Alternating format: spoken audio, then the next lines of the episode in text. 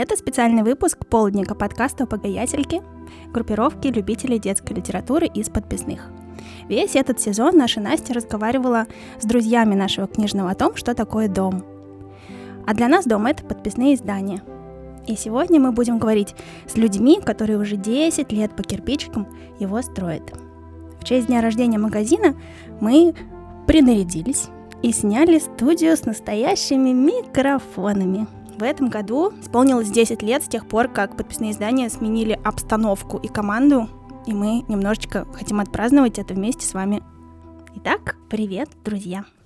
Меня зовут Даша, я управляющая магазином «Подписные издания». В подписных я работаю уже 10 лет, еще я лидер ОПГ «Ясельки». Привет, я Кристина, я тоже работаю с 2012 года в подписных, и я HR-руководитель, то есть принимаю всех новеньких ребят к нам на работу. Привет, а я Дима, и я директор по закупкам подписных изданий, тоже работаю с 2012 и закупаю книжки с 2017 года. У нас тут клуб все с 2012. Ну, кстати, да. Клуб десятилетних. Мы, конечно, немножечко волнуемся, потому что мы не подкастеры, и мы пришли в студию первый раз, и здесь очень необычная обстановка, такая романтика. Но мы будем сегодня разговаривать про магазин. Точка. И давайте, наверное, ребята, начнем с того, как мы вообще оказались в подписных изданиях. Дим, давай с тебя начнем. Ой, давайте, я могу рассказать. История, которая потом плавно перетечет в Кристинин рассказ, я думаю, что... Собственно, мы с Кристиной знакомы дольше, чем мы работаем вместе. Мы вместе учились в университете. И в 2012 году мы оба закончили бакалавриат и, дружили, как-то общались. И в какой-то момент увидели новость, что вот, мол, открывается новый книжный магазин. И мы обсудили, мол, давай сходим, конечно, посмотрим. Мы пришли, посмотрели, это был магазин, состоящий из одного единственного зала, тот зал, в который, собственно, все, кто к нам приходит сейчас, первыми попадают. Он был, конечно, далеко не так наполнен книгами и в целом выглядел чуть иначе, чем сейчас, но даже тогда было заметно, что он очень с любовью сделан и очень как-то, с вниманием и с какой-то с хорошим отношением, скажем так. Мы зашли, впечатлились, действительно было чем. Я как-то подумал, что, у меня впереди магистратура, куда я поступил только-только. Хорошо бы найти работу, раз мы зашли в такое замечательное место, почему бы, собственно, не попробовать устроиться туда? Я попробовал, спросил контакты, собственно, к кому обратиться на эту тему. В магазине мне дали контакт Миши Иванова, который чуть-чуть позже к нам присоединится. И я помню, что я написал ему 3 или 4 письма, потому что первые несколько были абсолютно проигнорированы. Оно понятно почему, потому что магазин только-только открылся, и, у него было гораздо больше дел, чем я думал на тот момент. И он все-таки мне ответил, пригласил меня на собеседование. Собеседование длилось минут 15, наверное. И меня взяли. Я устроился работать в зал. Вот, собственно, под начало Дарьи Чиляковой. И она же меня стажировала, она же меня учила и всячески менторствовала. Не было в то время еще таких понятий, как стажировка и менторство. Было: «О, Димка, привет, пойдем, расскажу, покажу». Да. Крис, продолжай. Продолжаю. Начну с сегодняшнего дня, потому что пока что я ехала в такси на запись подкаста, я нашла нашу переписку с Димой по поводу как раз-таки трудоустройства в подписные, и Дима прислал мне, так сказать, на проверку свое резюме, письмо для Миши. Он там, конечно же, описал свою огромную любовь к Довлатову и Бродскому. На самом деле, очень хорошее было резюме. В общем, Диму взяли. Это был сентябрь 2012-го. Через месяц я написала свое письмо Мише. Он ответил мне в тот же день и позвал на собеседование. Но, по-моему, там то ли из-за болезни, то ли из-за чего мне пришлось немного потянуть время. Мое собеседование тоже было где-то минут 15. Миша спросил, какие у меня любимые авторы, устраивает ли меня зарплата, и все, и позвал. Я пришла, уже работала Даша, Дима, Екатерина Александровна. И Миша, конечно. Друзья, в этом подкасте наши ребята иногда упоминают незнакомых вам людей. Для того, чтобы вы могли разобраться, кто это, мы прикрепили к подкасту специальную памятку. Загляните, пожалуйста, туда. А теперь продолжаем. Даш, а ты? Да, конечно, моя история отличается от всех остальных историй, потому что, когда я пришла в подписные издания, не было еще никакого ремонта, и это была весна 2012 года, и я скроллила ленту ВКонтакте, и И в одной книжной группе я увидела объявление: «Вау-вау, пау-пау-пау, приходите делать книжный магазин мечты, пишите вот сюда». И я думаю, ну классно, не знаю, наверное, проверяют про книжный магазин мечты, но написала. Это было какое-то очень наивное письмо. Я не помню уже точно, что я там писала, но что-то про то, что я люблю там Чехова, Булгакова, ла-ла-ла. Даже я тоже написала, что я люблю Чехова.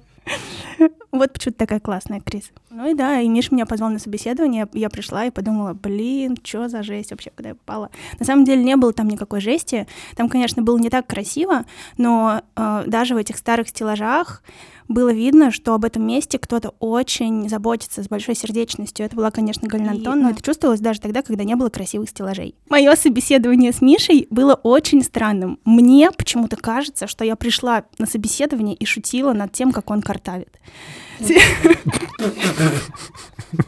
Сейчас я не уверена, что это было так. Миша, кстати, скоро к нам присоединится, мы можем у него спросить об этом.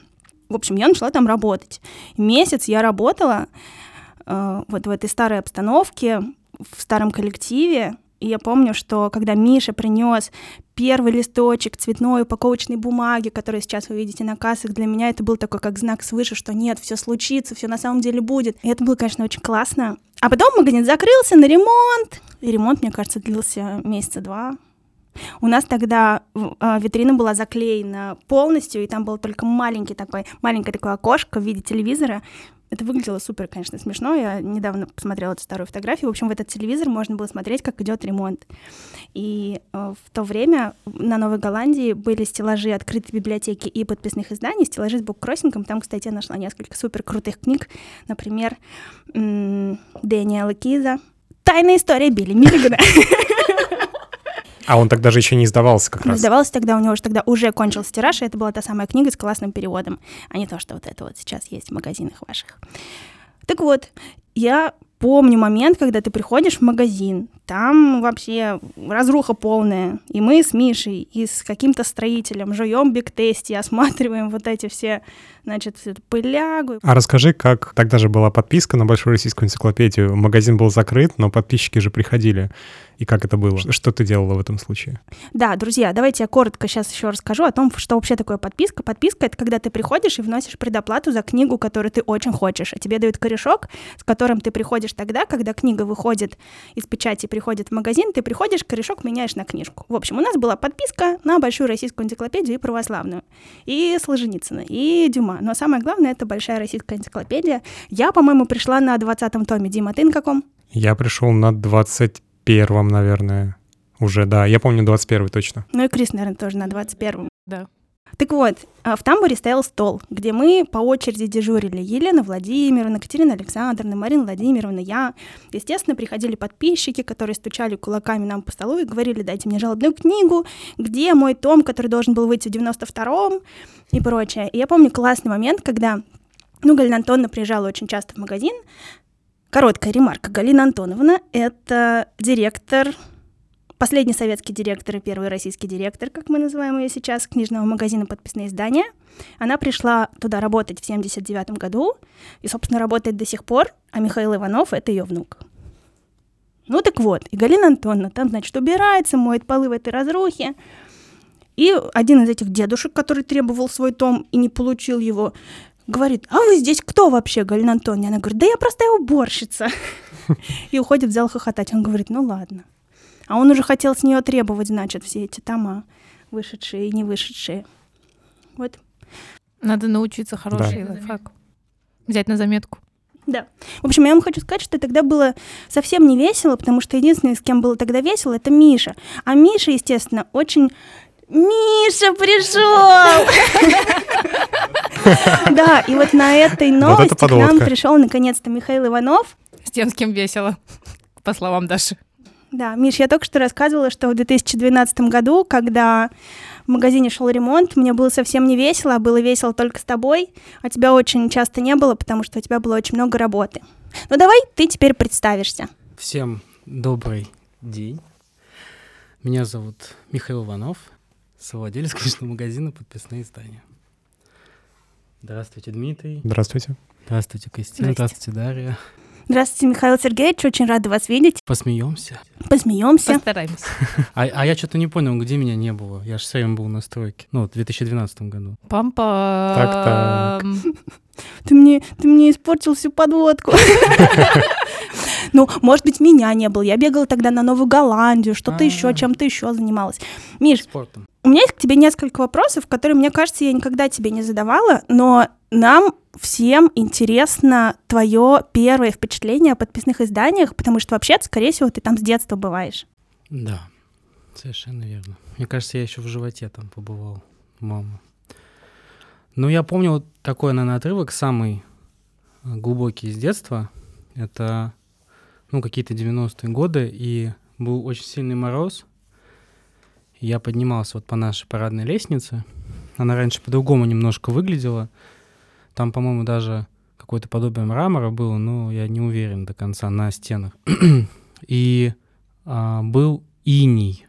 Прям даже не иней, а такие ледяные наросты вдоль всей лестницы до второго этажа.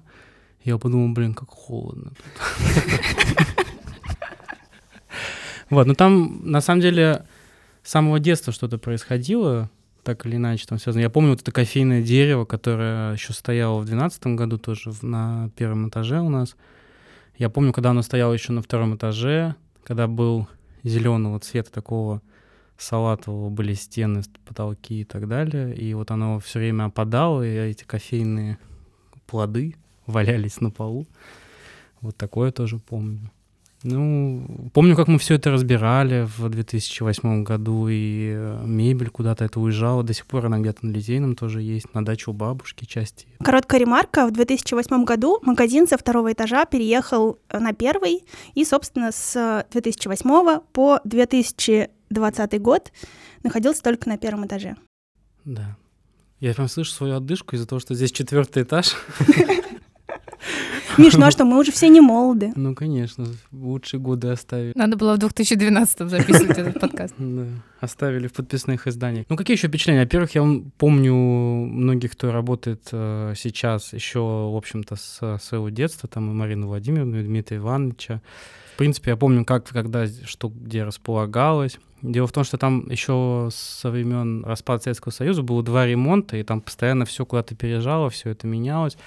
Например, там на месте нынешнего лифта пассажирского, там был грузовой лифт, и он был так огорожен стеллажами, и там хранилась, в общем-то, святая святых, Большая Российская энциклопедия, и вокруг этого лифта как раз-таки были там кассовые зоны.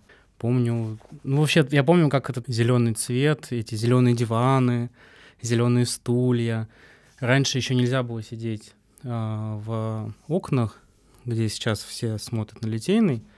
Там, получается, было 2 оконных нитки, и, казалось бы, должно быть теплее, но теплее не было. То есть всегда наше здание, оно, к сожалению, проклято из-за того, что в нем такие большие окна, и поэтому летом нам жарко, а зимой нам холодно. И как бы мы с этим ни боролись, практически ничего невозможно сейчас уже сделать. И 100 лет назад была точно такая же проблема. Там даже мы же читали в исторической справке, что штукатурка не сохла, по-моему, 3 месяца, и им пришлось по периметру всего здания, и мы сейчас, когда делали ремонт, находили эти отверстия для дымоходов, по периметру всего здания внутри ставили буржуйки, чтобы отапливать помещение. Причем это было в сентябре, в октябре, то есть такая влажность была колоссальная, и не могли никак они ее высушить, но кое-как доделали. Дарья. Миш, пока тебя не было, я тут немножечко болтала о том, как я пришла в подписные издания, и я помню, что ты тогда обмолвился, что подумывал пустить по потолку железную дорогу. Расскажи вообще, как вы придумывали все, что вы придумали тогда с Кирой? Там было очень много безумных моих идей.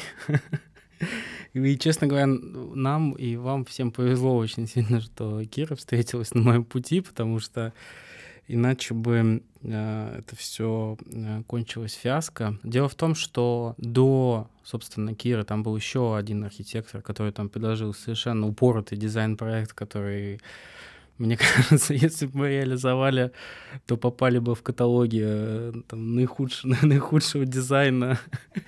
Золотая малина. Да. Что-то вроде этого. И получили бы все возможные премии, ну, потому что очень важно то, чего надо было уходить от того, чего я пытался уйти всю жизнь, это, конечно, ассоциация первого уровня, да, вот о том, что такое книжный магазин. То есть если мы с вами видим, например, что-то похожее там на очаг, полукруг, не надо делать рисунок костра, как было бы у Папы Карло, да, с Буратино. Ну, то есть это ассоциация первого уровня. И там тоже вот у меня были какие-то безумные идеи, давайте сделаем категорийную литературу, например, там по рыбалке или мужской кулинарии в виде лодки, там вот такой вот бред, ну, то есть, который стоит, соответственно, на корме, вот так вот, и вот так вот полочки в ней сделаны. Я даже лодку там где-то на Авито уже нашел такую классную, я говорю, Кир, давайте, так сказать, поставим. Она говорит, давайте подождем немножко. Вот, но изначально было понятно, что хотим делать... Это было в ТЗ, я писал, что хочу, чтобы были шкафы до потолка. Они там сами собой напрашивались. И, ну, конечно, было понятно, что там, с прикладной точки зрения это хранение наверху смысла особого не имеет, да, и читателям, покупателям туда тоже нельзя забираться из-за безопасности. Но вот именно как попытка все пространство объять. То есть, на самом деле, там первый зал-то площадь у него была, по-моему, по первому этажу 80 метров квадратных, там 85. А из-за того, что такие высокие потолки, из-за того, что высокие шкафы, кажется, что там все, не знаю, 200 метров. Да? Потом изначально мы тоже решили, что не будем как-то вмешиваться в историческую планировку и в исторические вот эти вот кессонированные потолки. То есть мы, наоборот, хотели все это раскрыть, показать. Раньше они были зашиты навесными потолками. Из-за этого не было видно вот эти вот волны, которые сейчас там можно разглядеть, которые еще Василием, да, были спроектированы, и они по фасаду здания тоже где-то дублируются. Идей было, на самом деле, множество. С этой железной дорогой, которая там что-то привозит и так далее, но потом просто решили остановиться на том, что вот у нас есть несколько столиков внизу, кофейня, детская вот эта небольшая зона. На втором этаже, кстати, там, да, вот в первом зале раньше не было возможности посидеть, там как бы была такая зона демонстрационная, то есть там просто обложками книги лежали. Но потом постепенно поняли, что лучше там сделать такую зону коворкинга, и, в общем-то, она там так долго и просуществовала. У многих коленки до сих пор сбиты об эту вагонку, и все говорили, боже, как больно, но как красиво. Девиз подписных изданий. Наши все работы. Вообще вот там, где этот второй этаж в первом зале, там был офис, там было такое стекло, и вот на него всякие бумажки с идеями и всем остальным клеились. Ну, там было, конечно, множество. Это была первая стройка в моей жизни, вот такая вот самостоятельная и насыщенная. То есть до этого я открывал книжные магазины, но это было все в рамках буквоеда, там была целая команда запуска, у всех был свой контур, а тут, в общем, ты один это все пытаешься как-то сводить. Там было тоже куча ошибок допущено. Ну, Пол тот же самый, конечно, этот, там с ним столько было слез пролито, и вообще столько было ора, столько ругани, но, в общем, до сих пор стоит, ничего с ним не сделали. Вот как-то так. Меня всегда интересовало. Галина Антоновна проработала 40 лет на тот момент, ну, примерно 40 лет директором, и тут Михаил юный. Сколько тебе было лет, когда ты пришел в подписные издания и все переделал? Ну, начал в 24, получается. Именно так думать над тем, что там сделать, а стройка уже в 25 началась. То есть я восхищаюсь Галиной Антоновной, которая доверила тебе своего вот этого большого ребенка подписные издания и сказала: «Хорошо, Мишенька, я знаю, что ты можешь сделать лучше». И мне кажется, что на тебе тогда лежала какая-то гигантская ответственность. Я обосралась. Мне просто интересно, какая у вас тогда была с Галиной Антоновной коммуникация. Начать надо с предыстории. Я вообще хотел на другом месте магазин, и там была другая задумка, и я просто не рассматривал даже вот этот магазин как какое-то продолжение своего жизненного опыта. Я просто попросил там денег в долг, сказал, что вот там-то хочу сделать. И мне сказали, ты типа дурачок, что ли? Зачем, если есть, в общем-то, здесь, на Литейном свое, и было бы здорово там что-то делать. А я прекрасно понимал, что, конечно, к этому все равно отношение у Галины Антоновны как к собственному ребенку, и это будет нелегкой прогулкой. Но было там пару конфликтных ситуаций, наверное, но постепенно все как-то выправилось. И, конечно, про ответственность ты правильно сказала, то есть она до сих пор меня не отпускает. Я тогда понял, что все разрушив, да, и потратив какую-то часть там денег, собственно, ее на то, чтобы это все дело запустить и перезапустить, у меня уже не оставалось выбора. Ну, то есть я был настолько загнан в угол, что что бы там ни происходило, нужно было это дело выруливать. Там нельзя было просто пойти и сказать, ну, все, в общем-то, спасибочки. Тут ничего не получилось, дальше, в общем, как хотите. Поэтому я до ремонта еще второго зала на первом этаже, то есть до 2017 года жил в такой парадигме, что обратной дороги все равно нет. Надо делать, надо искать, надо где-то деньги занимать, потому что действительно поначалу торговля была жуткой, и мы ничего не зарабатывали, и только в такой кризисной ситуации мы, в общем-то, и сформировались, мне кажется. А так, ну, конечно, были ситуации, но дипломатично иногда получалось это все дело разруливать. Но там в основном все касалось каких-то таких бытовых вопросов, то есть концептуально практически не было никаких точек вот кипящих, поэтому здесь было проще. А вот в каких-то вопросах именно не касающихся, да, принципиального, а вот там были баталии всякие касательно чистоты, касательно выбора подрядчиков и прочего. Вот поэтому концептуально было просто, а организационно было не очень просто, и до сих пор, в общем-то, за что им большое спасибо, что они не позволяют от этого расслабиться и как-то запустить хозяйство наше. Короткая ремарка к словам Михаила. Кира Гришина — это наш бессменный архитектор, дизайнер и, наверное, уже большой друг нашего магазина, которая строится с нами вот уже 10 лет. Миш сейчас говорил о том, как первое время ему было сложно, как в первое время у нас не очень хорошо шла торговля, и он что-то придумывал. Мне кажется, что мы, простые ребята из зала, этого вообще не чувствовали, и мы просто кайфовали. Вот давайте сейчас что-нибудь вспомним из тех времен. Я помню, как у нас тогда играли виниловые пластинки. Я помню, что Миша откуда-то привез пластинку Майкла Джексона. И в магазине 8 часов вечера, в магазине не было людей вообще. И мы там очень танцевали смешные танцы. Лунную походку. А про пластинки я еще добавлю. Я помню, недавно как раз мы это вспоминали с ребятами, что, помнишь, была такая штука, как «Песня дня», когда мы выбирали какую-либо песню, перед тем, как, собственно, ее запустить с пластинки, анонсировали, что это песня дня, и пока она играет, скидка на весь ассортимент 10%. И никого. Ну, кстати, нет, это реально работало, и людям очень нравилось, и все сразу прибегали, такие, о, класс, я хочу вот это купить. И это прям была...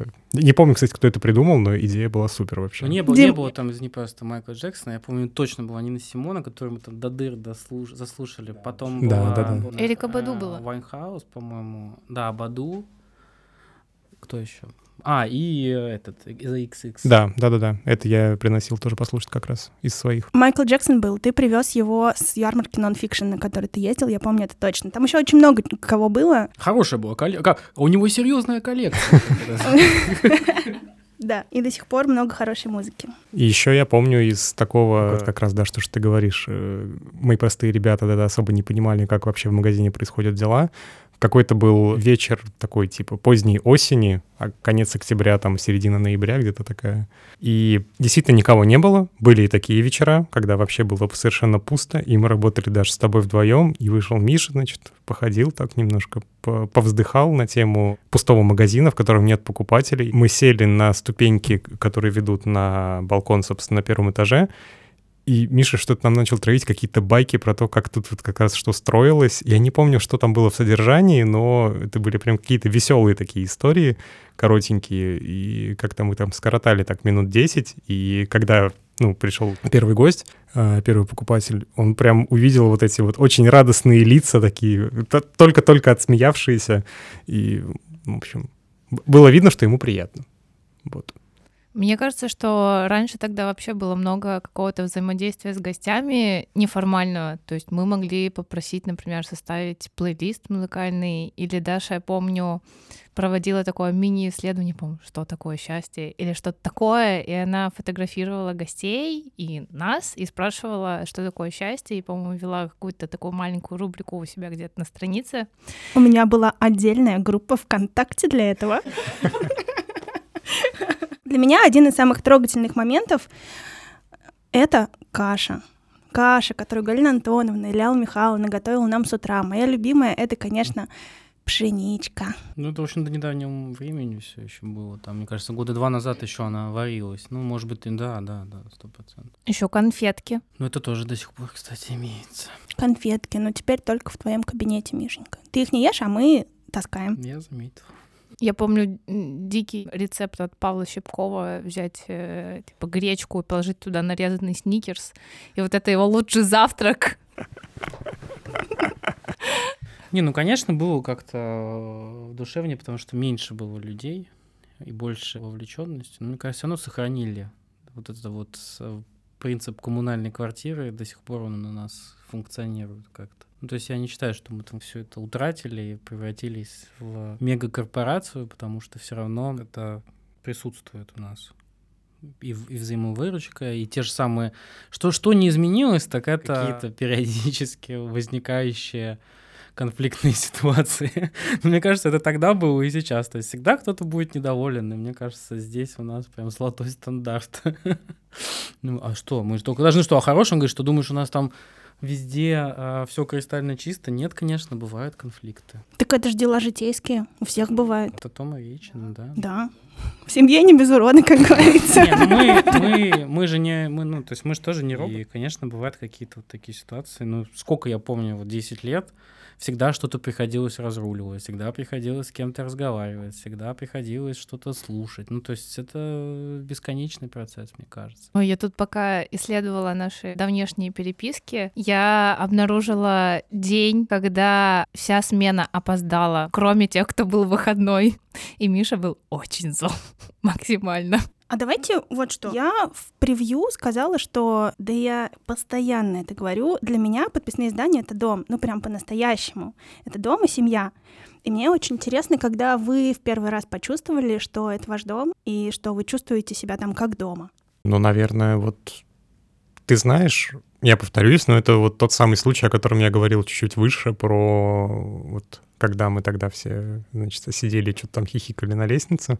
Ну, то есть это такой, конечно, очень сентиментальный момент, но вот тогда я прям почувствовал некое единение и с людьми, и с местом, и дальше оно как-то крепло. Но, вот, наверное, зародилось, но, может быть, не в этот самый случай, но вот примерно в это время, то есть когда я там работал буквально сколько, месяца два, может быть, три, два, наверное, ну вот. Тогда уже как-то оно начало зарождаться. Ну, то есть не было такого, что вот там проснулся, да, точно, но оно крепло. У меня короткая память, поэтому мне сложно вспомнить какой-то точный момент, но я думаю, что в целом он наступает, когда проходит какой-то мандраж первый, когда ты приходишь в коллектив, и, окей, я знала Диму, когда устроилась работать, но Даша-то с Мишей тоже на страже магазина стоят, и ты думаешь, как бы тут что-нибудь не сделать не так. И мне кажется, что просто максимально ребята принимали себя как семью, и ты чувствовала, как этот лед тает. И в момент, когда тебя принимают, ты начинаешь чувствовать себя как дома. И мне кажется, мы максимально проводили время вместе. Ты работаешь, после работы тоже с коллегами, на следующий день у тебя выходной, ты тоже с коллегами. И это просто, ну, ты максимальное количество своего времени проводишь с этими людьми в этом месте, ты свой выходной приходишь в подписные. И как бы, ну, как к этому относиться по-другому, конечно, как дома. А мне кажется, я почувствовала, что я дома, когда Галина Антоновна первый раз назвала меня по имени. Даша, так говорит. Говорят, все новенькие. Меня она называла Коленькой. Поэтому у меня чуть попозже это все случилось. При том, что я до сих пор говорю, что Дашу мы нашли в корзинке на кольце.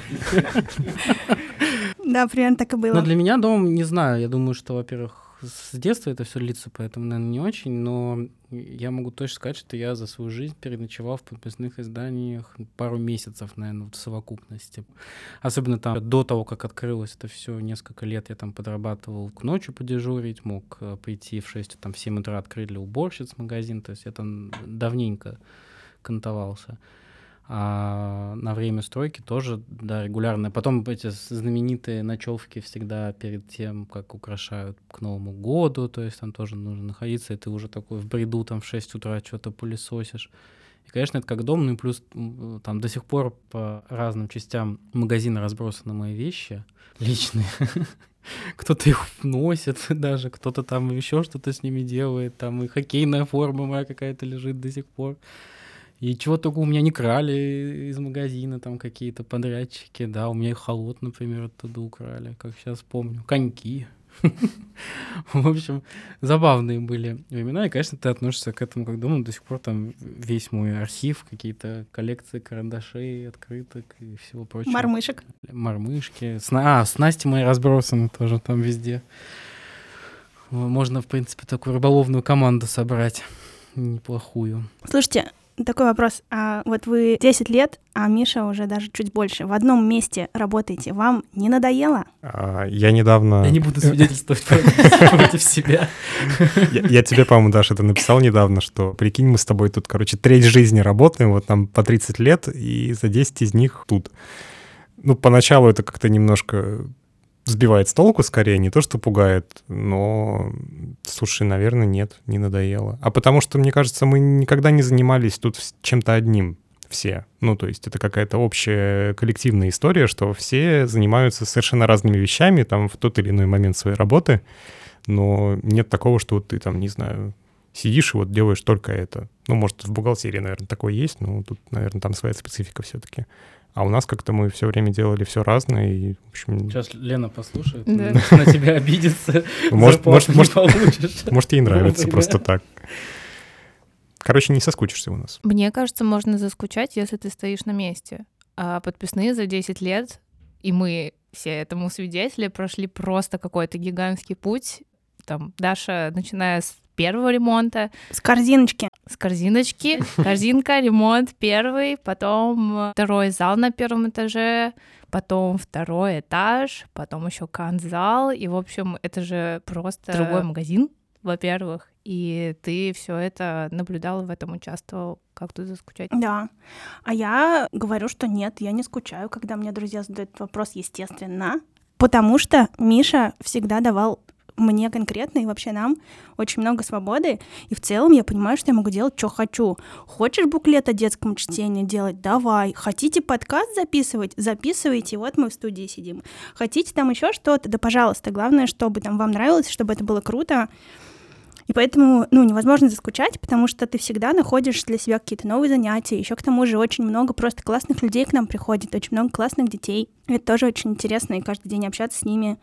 Мне прям очень нравится, и мне кажется, что это очень важно. Много классных собак. Много классных собак, да. А еще же ведь Михаил Сергеевич мне собаку подарил на 30-летие. Вот воспитываю второй год. Второй год уже человеку с ушами. Да. А, Миш, а ты-то как?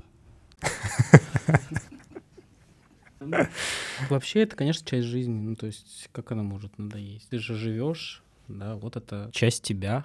Наверное, да, какая-то. Понятное дело, что иногда ты там, как и в семье тоже бывает, как и в дружбе, в любых отношениях, ты иногда ближе, иногда дальше, но это такие неразлучимые, что ли, отношения, это навсегда, и поэтому, пока, во всяком случае, нас там кто-нибудь не прикроет или у нас не закончатся деньги, ты не воспринимаешь это как надоело, а это именно, может быть, просто такой период возможности посмотреть немножко по сторонам. Где-то найти, опять же, вдохновение, или какие-то идеи для того, чтобы внутри подписных, внутри нашей экосистемы, вот этой вот сумасшедшей, что-то сделать. Мне очень нравится, что и вам, и многим тоже ребятам удалось почувствовать вот этот вот мой, как говорят сейчас, вайб, даже не вайб, а какой-то принцип мышления и принцип работы о том, что никогда нельзя сидеть на месте. То есть вот самое худшее, что с нами может случиться, это когда мы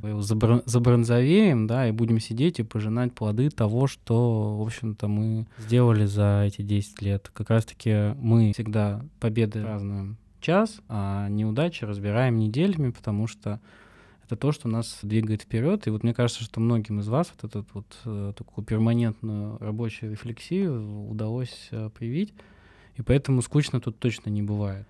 Вот. У меня все хорошо. Мы так рады. А давайте вот похвастаемся немножечко. Чего мы добились за 10 лет? Вернули второй этаж. У нас есть издательство, которое выпускает великолепные книги. Спасибо Арсению, Ариночке, Артему и прочим. У нас есть производство оптовое, сувениры в канцелярии, швейный цех. Что еще? У Димки сын родился. Дим, расскажи, кстати, нам эту историю. У меня еще борода наконец-то начала расти за 10 лет. Я долго этого ждал. Что рассказать про сына? Не благодарите. Спасибо, Миш. Мы на самом деле с мамой этого самого сына и моей женой Валентиной познакомились буквально спустя месяц, как я устроился, собственно, в подписные издания. Я устроился 3 октября, познакомились мы 1 ноября. И, в общем, это такая очень, конечно, киношная история знакомства, потому что приходит девушка в магазин, у нас происходит этот визуальный контакт, то, что называется. Мы замечаем друг друга. И смотрю, значит, она там какие-то книжки выбирает. Там возле стеллажа с БВЛ. У нас тогда был отдельный стеллаж с БВЛ. Скучаю по нему на самом деле. И после того, как она выбрала себе книжку и купила ее, это был Толстой, по-моему, это была Анна Каренина. Да, это была Анна Каренина. Она, значит, уходя, протягивает мне записочку, в записочке номер телефона, мол, привет, позвони мне. Ну, собственно, дальше все достаточно просто. Мы созвонились, встретились. Тем же вечером договорились выпить кофе. Она опоздала на 1,5 часа, потому что смотрела спектакль с Евгением Цыгановым. Вот, и когда я спросила, почему ты опоздал, говорит, там Цыганов. Вот, в общем, все понятно. Ну, собственно, мы познакомились. Сначала, наверное, подружились, потом и, в общем, полюбили друг друга, поженились. И у нас родился замечательный сын Лев Дмитриевич Николюк, которому вот почти 1,5 года уже. Я помню, как мы все ждали, когда ты сделаешь Вале предложение. Вы куда-то там поехали, и вся общая переписка кипела. Дим, ну чё? Дим, ну чё? Дима, нет, не в этот раз. Нет, не в этот раз, ребята, отстаньте. И просто, когда Дима наконец-то сделал Вале предложение, там у нас весь магазин бурлил просто. Ура! Наконец-то! Но первая свадьба была Кристины, кстати. Даже? Кстати, да. Да. Да, моя была первая. Вы тоже с Ромой в подписных познакомились? Да, мы познакомились в подписных. Рома устроился работать, а я тогда наоборот ушла, у меня был перерыв годичный. В общем, я, честно говоря, уже смутно помню, я же говорила, у меня короткая память, как мы познакомились. Но я помню, что я заворачивала 10 книг, которые мы предоставили для поэтического батла, который тогда Рома вел. И он мне всегда говорит, что он тогда на меня обратил внимание. И вот как-то мы с ним познакомились. И через 2 года после знакомства мы с ним поженились. И счастливы до сих пор. Совет да любовь. Я хочу дополнить историю Димы, потому что на самом деле, мне кажется, что самым эмоциональным после, конечно же, предложения, которое Дима сделал Вале, это было сообщение о том, что у Димы родился сын, потому что он просто держался, мне кажется, сутки где-то, чтобы сделать это объявление на нашем корпоративе новогоднем. Я рыдала, просто вдрызг я рыдала, вот так. Мне кажется, самым эмоциональным был Гачков, конечно же, в этот момент еще. Да, ему вообще, конечно, тогда просто башню сорвало. Ну а что, я, конечно, такой повод, и что, я буду писать, что ли, про такие вещи, в общую переписку, ну как-то можно и так объявить. Мне было очень тяжело ждать, когда ты всем скажешь, потому что я уже была в курсе, и да, вообще-то ты мне раньше сказал. А, точно. Ой. Ну вот, в общем, мы просто постоянно в подписных изданиях тусуемся, поэтому мы здесь работаем, встречаем здесь своих возлюбленных, рожаем здесь детей, заводим собак и продолжаем работать, и нам не скучно. Миш, я хочу попросить у тебя слово, так сказать. Дай какое-нибудь напутствие, пожалуйста, всем молодым ребятам, которые приходят работать в подписные издания, потому что я знаю, что для них этот выпуск очень важным может оказаться. Ну, во-первых, подходите к людям, разумеется. Вообще это не просто так появилось. С самого начала, когда мы открывались, и поскольку действительно было людей очень мало, так получалось, что с каждым человеком заходящим мы действительно общались и даже сближались со многими. И до сих пор некоторые постоянники, наши большие друзья, или вот как у, собственно, Димы с Кристиной, это их супруги, и очень много и знакомств. И Даша тоже, между прочим, через подписные, я тебе хочу сказать, если ты забыла, да, познакомилась со своим мужем, и многие другие там и встречались, и расставались, и я думаю, мы просто еще не знаем, а тоже интересно было бы узнать, сколько людей познакомились в подписных изданиях среди там наших читателей, покупателей, Или, например, первое свидание назначали. То есть мы же совершенно не знаем вот этого еще контекста. И для молодых вот и хочется сказать, что наша функция и наша вообще, в принципе, задача, и наша жизнь — это не продажа книг. Это именно вот эти моменты. А эти моменты, они будут возникать только если вы будете к этому относиться не только как к работе с 9 до 8, с 10 до 9 и так далее. А именно за счет того, что ты открываешься, в общем-то, этому месту и начинаешь как-то нестандартно в нем себя проявлять. Вот именно тем самым общением, как-то создавать эту историю, что ли. Вот это именно история, которая намного шире просто простой функции продажи книг. Такая речь, вау. Спасибо, Миш. Да, это была речь для тех, кто является сотрудником или будущим сотрудником подписных изданий. Всех остальных мы просто рады будем видеть всегда. Я надеюсь, что вы чувствуете, когда вы приходите в подписные издания, нашу любовь, как в «Доме 2». Но это на самом деле так, мы очень много отдаем этому месту. И на самом деле мы сами очень много от этого места и получаем. Кстати, я недавно отвечала на вопрос такой, типа, психологический, что как-то на меня сильно повлияло или кто на меня повлиял. И я поняла, что наибольшее влияние на меня как раз оказали все эти 10 лет, проведенные в подписных, потому что я нигде не смогла получить столько разного опыта, встретить разных людей, которые меня всегда чему-то могли научить. Вот. Очень ценно. То есть у меня не было какого-то там, знаете, учителя в школе, который мне говорил какие-то важные слова. Нет, это все произошло в подписных. Ну, собственно, я повторю просто за Кристиной, потому что мы сколько лет тут уже все вместе, и сколько лет мы с друг другом уже, я думаю, что, знаете, как практически спаялись вот так. И за счет вот этой спайки каждый в том числе поддерживает другого. И очень часто, ну, я могу сказать спасибо в первую очередь вам как раз за эту самую поддержку, потому что это для меня очень ценно и порой очень нужно. И именно как раз когда это нужно, оно всегда там есть. Подписные издания — настоящий дом, потому что, в общем, за все эти годы здесь столько всего произошло, а дом — это всегда место, где происходит очень много разных движухи, которые приятно вспоминать, в которые приятно проводить время и в целом, где приятно жить. Вот мы тут и живем. Спасибо. Спасибо, ребята. Спасибо. Спасибо. Ну все, пока, друзья. Увидимся с вами в подписных изданиях на Литейном 57. А если вы не можете прийти к нам в гости, пишите нам в любые социальные сети, звоните нам по телефону 273 50 53. Если вы из другого города, добавляйте туда код 8812. Пишите на почту. В общем, мы всегда на связи и всегда будем вам везде рады. Далее прогноз погоды с Михаилом Ивановым. Не переключаемся.